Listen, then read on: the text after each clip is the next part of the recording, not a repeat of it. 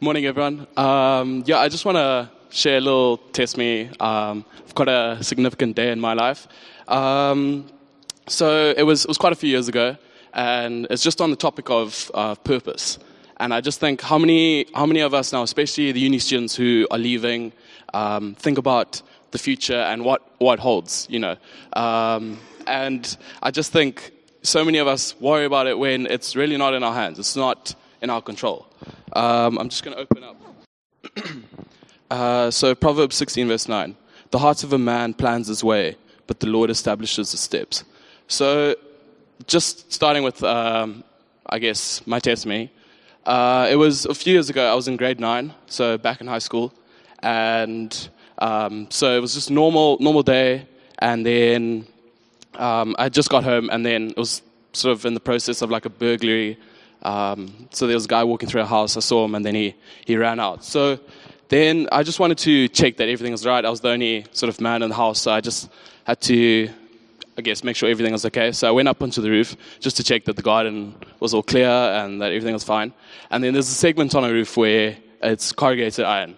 And so it's a little bit slippery um, and not easy to, I guess, uh, keep your balance. So I was walking around, just making sure the garden was all clear, that no one was around, and that everyone was safe. And then um, there's a main power line which comes from the um, yeah, gets from the main power line into house, and it runs the whole um, whole household. And so then I, because it's corrugated iron, iron, um, I guess it doesn't go very well with electricity. And I slipped and fell and touched this, um, touched this power line, and um, I still have the scar from where where I first touched it and yeah, it was it was incredibly. Um, it was the most excruciating pain I've ever felt. I was stuck on the power line. I remember both hands just being stuck on the power line and just absolutely petrified. Never have I wanted to live more desperately than that moment. And yeah, so I remember being stuck on this, and I tried and tried to pull myself off time and time again and it was it was absolutely terrifying when you looking death in the face and you're realizing there's nothing I can do. I was pulling, pulling, trying to get myself off, and I could not, could not move at all. I remember, because um, it was so excruciating, everything inside of me, and guess how strong the power was. Um, I felt like everything internally just wanted to combust and explode. Um, it was, it was, yeah, it was quite a, quite a fun experience. And because everything's so tense, you cannot breathe, so you suffocate, and you start basically burning up from the inside out. And so it was at this moment, after trying and trying again, trying to pull myself off, that I realized, okay, there's nothing I can do. I actually, I give up. My, my words and my thought process right then there was, that's it, I give up, I'm going to die. And it's, it's quite a humbling place when you come to a place where you realize there's nothing that you can actually do in moments like that. Um, so basically, how I got off the power line, um, I was close to blacking out, so I can't really remember clearly. But one thing I do vividly remember is that being lifted up very gently and softly away from this power line. And if you know electricity, it doesn't do anything gently or softly. Um, and just put down a couple meters away from the power line. Um, and there was no one else around me. So, obvious miracle. And I think it's also, it shouldn't surprise us because we serve a God of miracles. He, I mean, that's very insignificant to what he's capable of doing. We shouldn't put God in a box where we limit him to what he's capable of doing. So basically, yeah, I just want to talk on. Uh, oh yeah, sorry. Then I got rushed to the hospital straight after that, and then saw the doctor, and he was he was quite shocked. He couldn't. Sorry, no pun intended. um, he he was trying to work out what what had actually happened, and he he didn't he couldn't piece it together. He said it didn't make sense, and he said basically because I touched it with my left hand that I should have died instantly on the spot because of the voltage. Uh, it was left hand, so it goes straight through your heart. And then he says the moment that you stuck with both hands on it on a iron roof or corrugated iron roof is that um, there's no ways to get off it. And he said basically he's seen so many uh, people who basically end up like charcoal, just charged to power lines and stuff, where you cannot get them off. Um, yeah, so I think then, um, so he couldn't really do much. I just sort of recovered. It was just um, an incredible story where I realized how insignificant our control and power is and how much we need to actually acknowledge that God is in control. We cannot do much um, except live our life for Him where He leads us. So, this message of purpose is something that's been very close to my heart because the next day I remember thinking, I'm so grateful that I'm alive. I did not want anything else in that moment of where I thought I was going to die except to purely live. Um, yeah, so just a message on, on purpose and just how, again, I'm going to read the verse again, Proverbs 16, verse 9. The heart of a man plans his way, but the Lord establishes his steps. I would not be alive today if the Lord did not have a purpose for me. None of you would be alive today if the Lord did not have a purpose for you, which He has fulfilled yet. He is still going to fulfill. He is faithful in saying that He will fulfill what you have ahead of you. You can rest in the fact that God has not done His job yet with you. He still has a whole plan ahead of your life and those around you.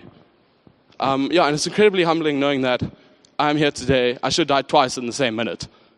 I'm here today that's that's not the humbling part. Um, it's yeah, but like just knowing that I'm alive because God wants me to be alive. You guys are alive because He has not fulfilled your purpose yet. You guys still have what He has in store for you ahead of you, and that is something encouraging where you can run a life, you know, fully committed to God because He has a plan and a purpose for you. Jeremiah talks about how He has a plan, purpose, purpose for us, which is going to prosper us and He has so much ahead of us. So we can rest in the fact that God is faithful. You know, He will fulfill the purpose in our lives. The God I serve has overcome death. He is so much greater than death. He died on the cross, yes, as a sacrifice. He, not only did He die, He overcame death for us all. So it's at that moment when I, when the thoughts went through my head, that's it, I give up, I'm going to die. That I think there's no, no coincidence as that moment that I realized I'm insignificantly capable of um, getting myself out of the situation. God has to pull through. So it's when we, at our low points, when we're at a weakness, it's when we cannot actually change the situation that we commit it over to God, that He will take control, He will step forward and provide for us. We can be f- faithful and trust that God will persevere, God will pull through. So I think for all the uni students, just in particular, who are leaving, rest in the fact that you can have peace knowing that God has a plan, He has a purpose for you, and He has not fulfilled that. You have your lives ahead of you, which God has a plan, a purpose, and He will prosper you. He will, you know, fulfill that. You can be faithful and rest in that. Um, yeah, so I think just on that message of purpose, um, how, how comforting is it to know that, you know, we serve a God who's so much bigger than us we serve a God who will fulfill that and he will be faithful to that. Yeah.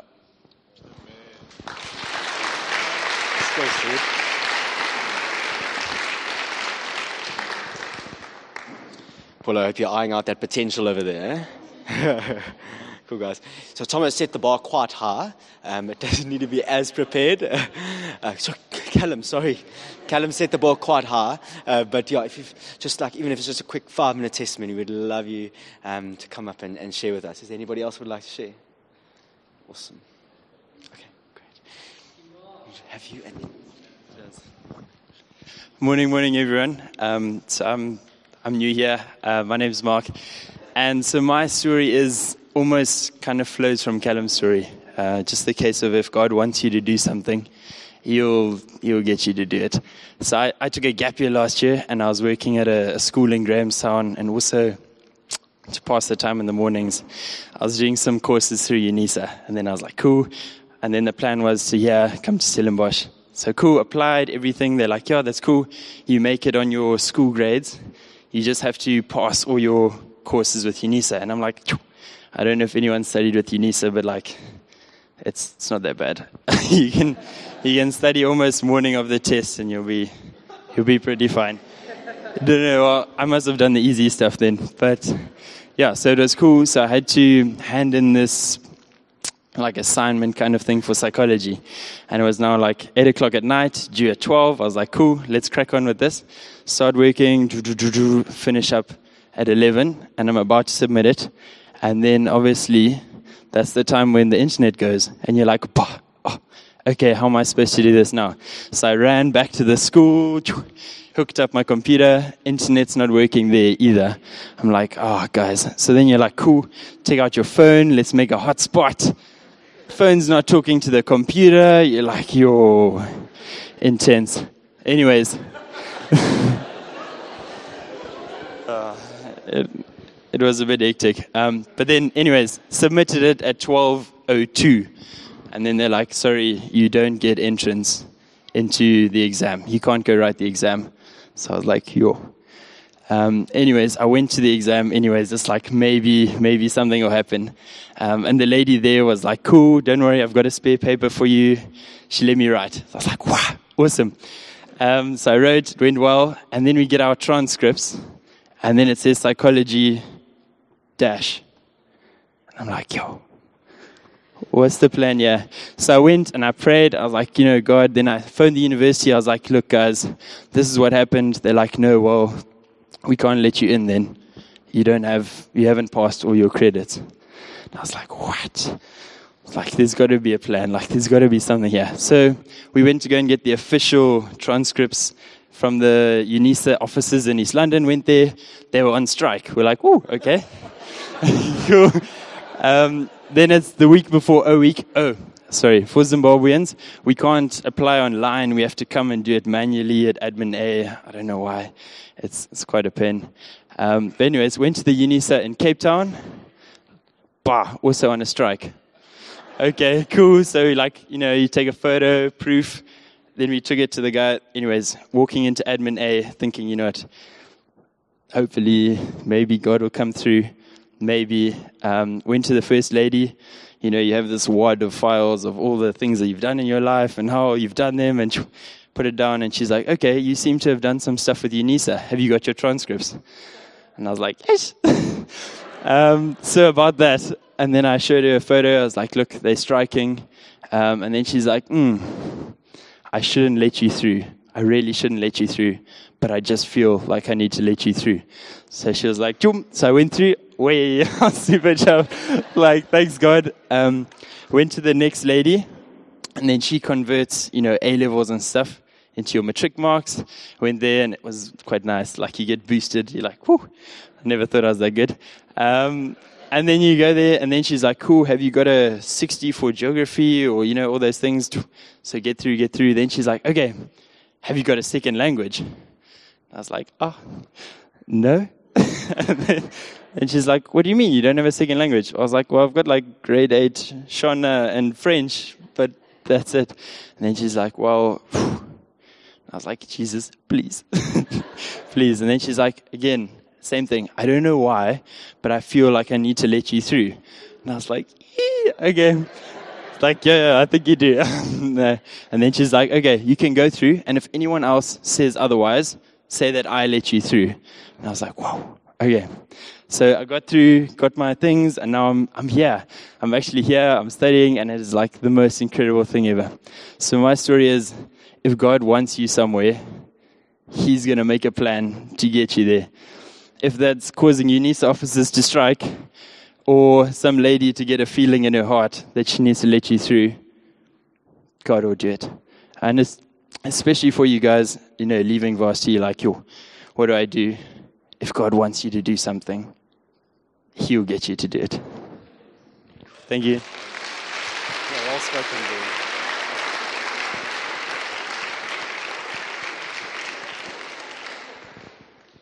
Amen. Amen, Amen church. Amen.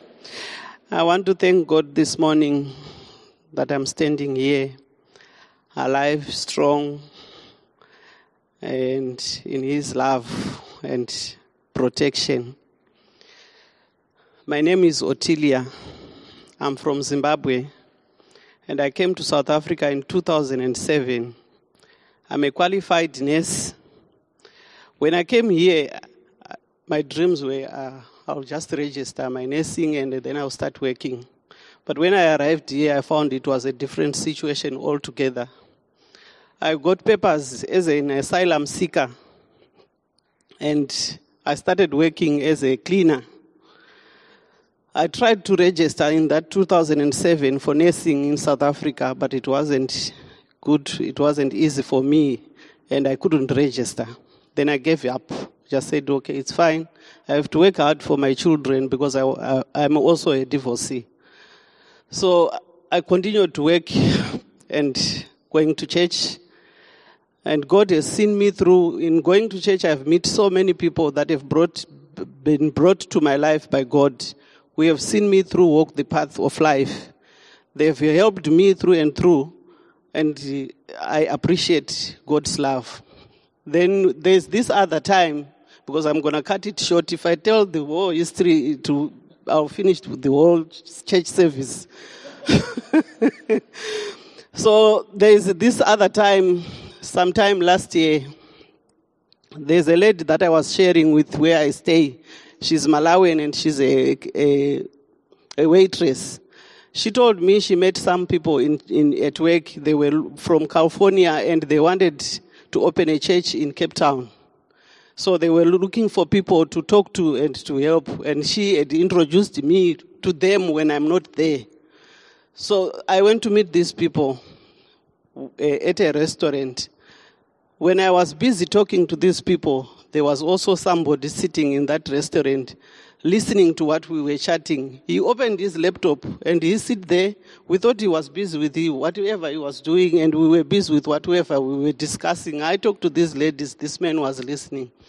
After the conversation, those ladies left. I had to wait with this Malawian lady because she wanted to give her luggage to some people to go home. So this man who was sitting was Josh Fisher. All of you, I think you know him. And he stand up, he come to me and he greeted me. He said, "Ah, I'm so happy about what I heard you communicating with these people. I would want to invite you to our church, New Gen. So in short, Josh invited me to New Gen. I came to New Gen on a Sunday and I listened to the word and I fell in love with the word because all I am seeking for my life is to know more about God and to live according to His will. So when I came here, I found the word and it took me and I decided I want to join New Gen. And that I'm thankful for New Gen leaders who accepted me to also be a member of New journey and to walk together in the Word of God, to share together the Word of God and to share it with the community around us. Then when I was in New Gen, we talk most, we discuss with people, we share our life history and all those things.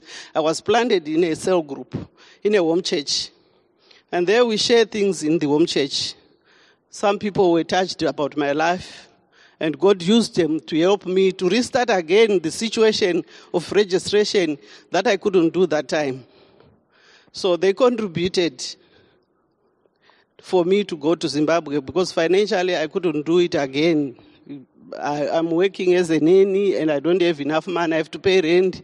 I have to pay school fees for my children. I have to cater for everything. With the, the nanny salary, it's not enough. So these people, God spoke to them. They contributed. I don't even know who contributed. I only know my leader. And thankful to Shoni, to Oli, Sue, and other members who are in the home church and the church at large because I, I know maybe the church also contributed. I don't know.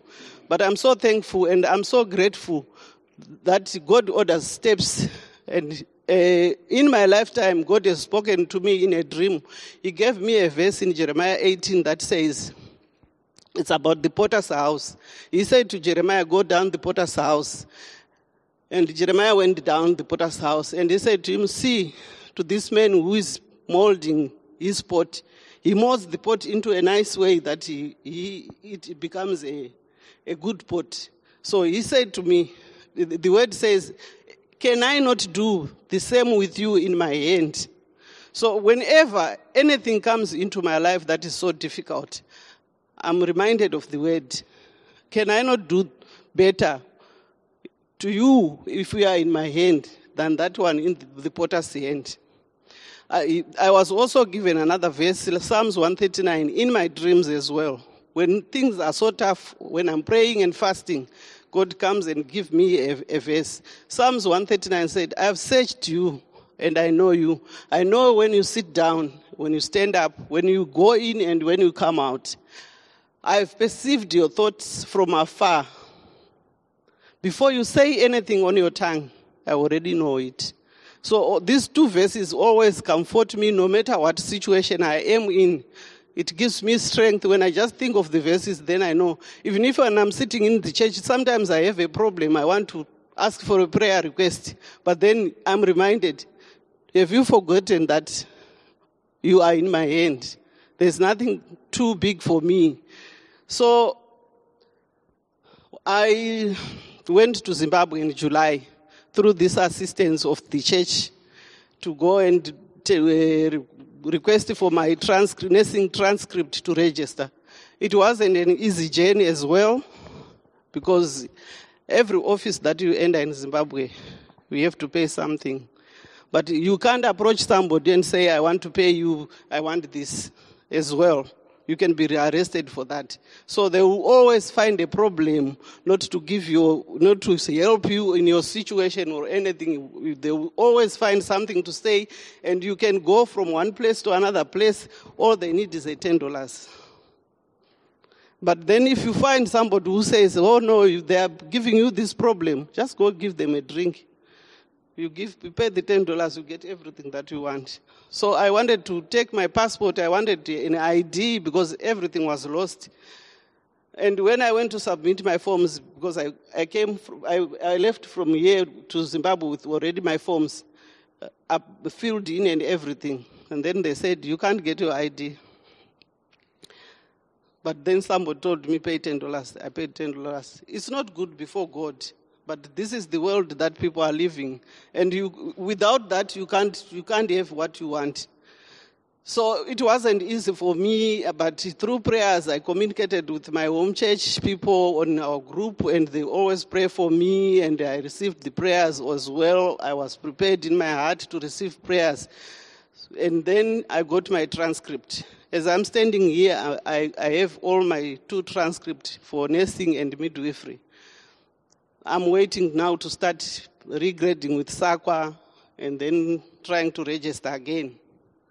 But as I'm standing here again, I don't have any permit in South Africa. I'm staying illegally, but God sees my way because He says, I prepare a way where there's no way. I've never suffered, I've never lacked food or anything because God sees me through. So, if there is anyone with a problem like me, no matter, it's not like my problem, but we have so many problems. God sees you through. God is always there. I have seen him and I know he is there. There's a lot to talk about it. If anyone wants to be encouraged, you can see me and talk to me. I'll share my testimony. I have a lot to share uh, that God has done to me. Yes, I, it's true. My children went to, to university in South Africa. I didn't have any cent. And as a person without permits or anything, but through prayer and fasting, God has seen me through my children are working. I thank God for that, and I thank you, New Gen.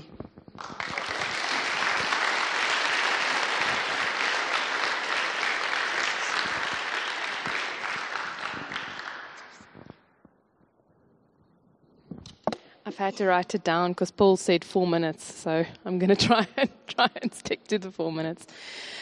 Sure, guys, this is a um, just a testimony of God's faithfulness. Um, okay. Where over the last five years, he's taken me on an absolute adventure. But one where he's very clear that obedience is not optional. Um, and humbling yourself is not optional. If you want to do my agenda and focus on my agenda and not yours. So it starts in 2013 um, when God and I had a little talk about what I needed to do, this whole purpose thing that everyone is talking about. And at that time, my, my walk with God was, wasn't all that long. It was about five years old. And um, now I've, by this time, I've now figured out, okay, fine, I was created for something. I wasn't just here for nothing. And um, I was really restless and I was in a job, I had a very good job, but I, I really felt that I needed to go and do this thing, but I didn't know what it was. And and God was just saying, Your time is coming. but it's not yet. First, first you need to lead, need to become a little bit like me, and um, that was the tough part. But um, so throughout that year, I really tried to focus on God. And um, in 2014, I went. Um, some of you know the story, but I'll just briefly go through it. I went to Johannesburg for work, and I was in a robbery um, in a convenience store. And um, very long story short, um, I had a gun to my head that day, and um, the guy that robbed me was um, was really really kind. He was he put his hand on my shoulder. I was praying in that moment, "Forgive them, Father, for they know not what they do," and. Um, he put his hand on my shoulder, saying, "Shh, shh, I'm not here to hurt you. This is business." And anyway, they left the store. They, they took what they wanted. That's a whole another story. If you want another story of how God's grace was just in it all the way through, but they got killed by the police. Um, the police were waiting for them outside, and there was a gunfire. And um, anyway, it was a, it, it, was obviously a traumatic thing, but it was an absolute divine intervention in my life. And um, I I came back, and really God really stirred in my heart as I saw that guy lying there you know, for some people, it's easier to make better decisions than it is for others. And um, he probably had a dream of becoming that policeman that killed him. And um, when he was five years old, and I knew that I needed to go and, and do something, but I, but I didn't know what. Um, and God really showed me that it, it wasn't one thing in his life that, that went wrong. It was a collective number of things that went wrong. And that all of that stuff it sits in a system, and the system is flawed. So I came back and I knew I needed to go and do something. And I saw Newgen's counselor, um, it was Cornell in Somerset West, was a trauma counselor, and we worked through it for, for quite a while. And he said to me, Marley, you know, um, it's like when you're in a, in a, when you go skydiving and you sit in that plane and you've got that parachute on and you need to jump, but you don't want to jump. Then someone's at the back of you and they push you and, and and then you jump. And um, he said, That's God. He pushed you. And now you need to, you, you now jumped. And uh, you need to go. And I, and, I, and I just looked at him and I said, I know, I need to go. And I called John and I said, Listen, I'm quitting my job. And it was quiet on the other side of the telephone. and um, because this is not like me, it's not in my character. I'm responsibility on Strength Finder is right at the top. I don't do things like this. And um, anyway, I quit my job and I said, Fine, God, but what, where, and how? What, what is it that I need to go and do? And um, he said two things to me. The one was collaboration, and the other was Stellenbosch. And at that time, I was also speaking to Sue and, and, and, and Sean, and I know that they said, brought a word to me. They were at GLS, and they came back and said, Marley, go fill the gaps. And, um, okay. So, anyway, Stellenbosch, I had very little connection here. Um, at the time, the kids were here. We just moved here to, to, to as well. And um, God said, just start talking to people. And I just started talking to people. And this random lady that came in my mind, she used to work with me like six years ago. I knew she worked for the university, and I called her up and I said, I need to chat to you. And we chatted, and she got me this invitation a week later to this meeting that I didn't know what it was about. And, and I just rocked up at this meeting, and it was a, a bunch of nonprofit organizations, and I come out of the nonprofit sector, that were sitting together, and there was this network that used to facilitate collaboration amongst nonprofit organizations. But that network was no longer functioning. And they were asking the question, is that network still necessary in Stellenbosch? And I'm sitting there, I'm like, oh, okay, well, this is interesting. I said two words at that meeting, and they selected me to be on the subcommittee to help get this collaboration network up and running again.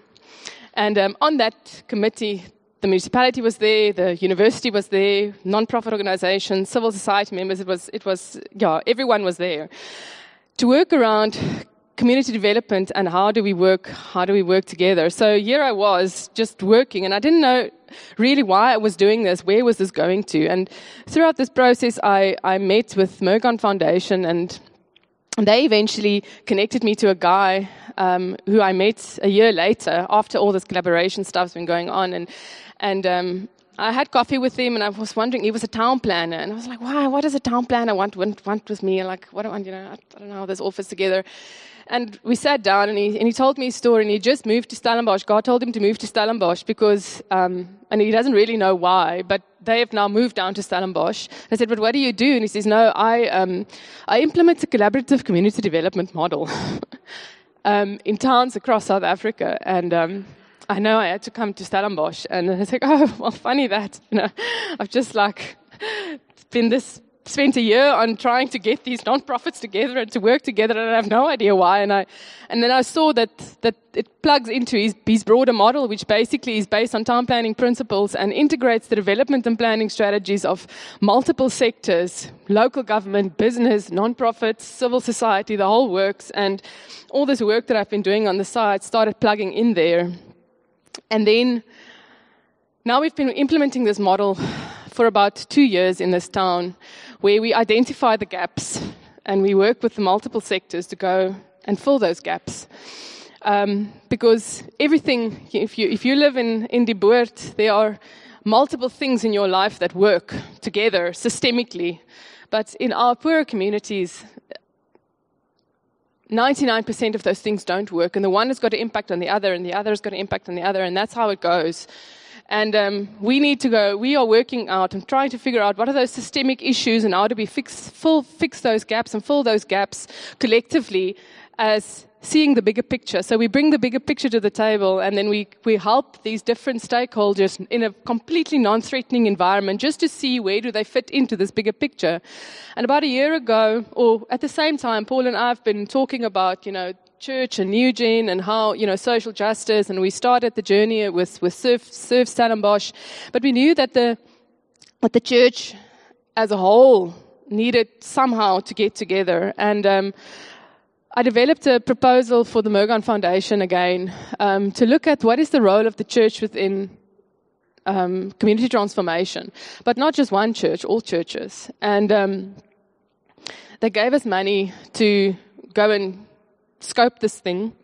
And um, last week we had the first meeting um, with about 15 people, or this week, sorry, it was this week, about 15 different church leaders around Stellenbosch. Some, in Kaim, uh, some guy that heads up Fraternal in, in Kayamandi. Um, he's, a, he's, he's, a Baptist church. We've had the VGK in Idas Valley there. They've got a fraternal that heads up churches there. Um, we had the Moederkerk and the whole Raad for Kerk Samenwerking.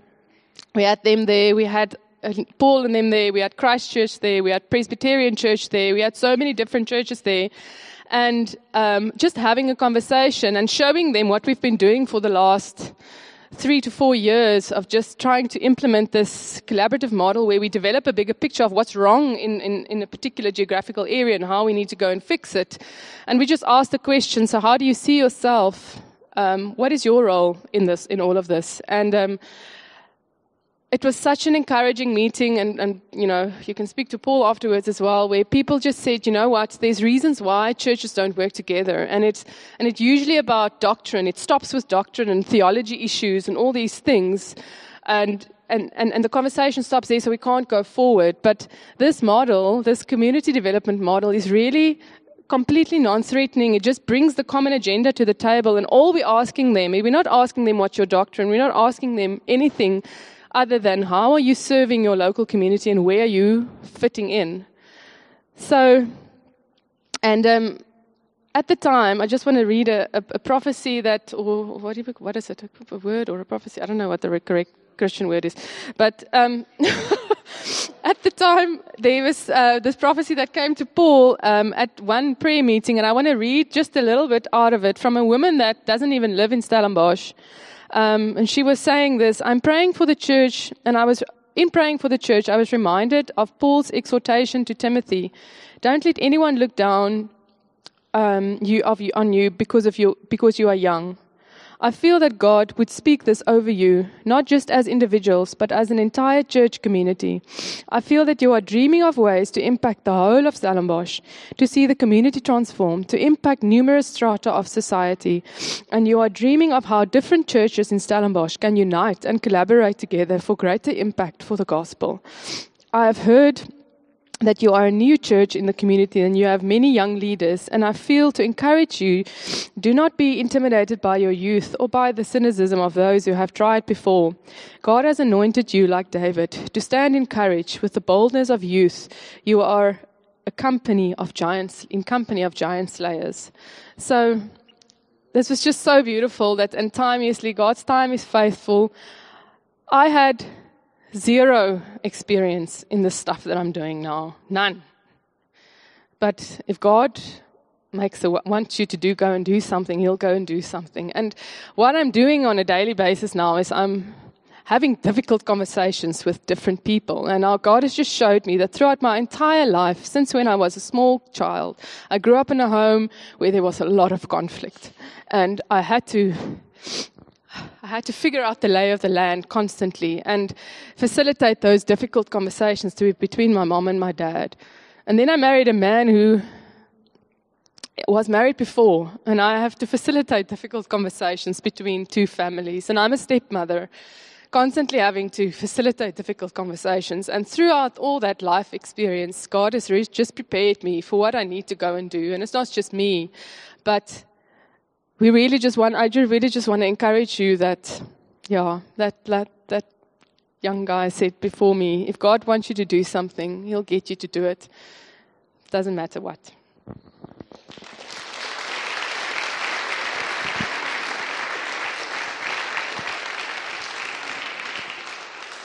Okay, for the sake of time, I'm just going to cut it there. But it's just so beautiful to hear stories. The reason we do this is because our God is alive and He is active in our lives, and, our, and the Word is alive. And it's, it's, it's beautiful to see the, um, God's um, action throughout history, but it is even more so beautiful to see God really active in people's lives. And it is so encouraging for me specifically, but I'm, I'm, I'm really hopeful that it's been encouraging to you guys this morning.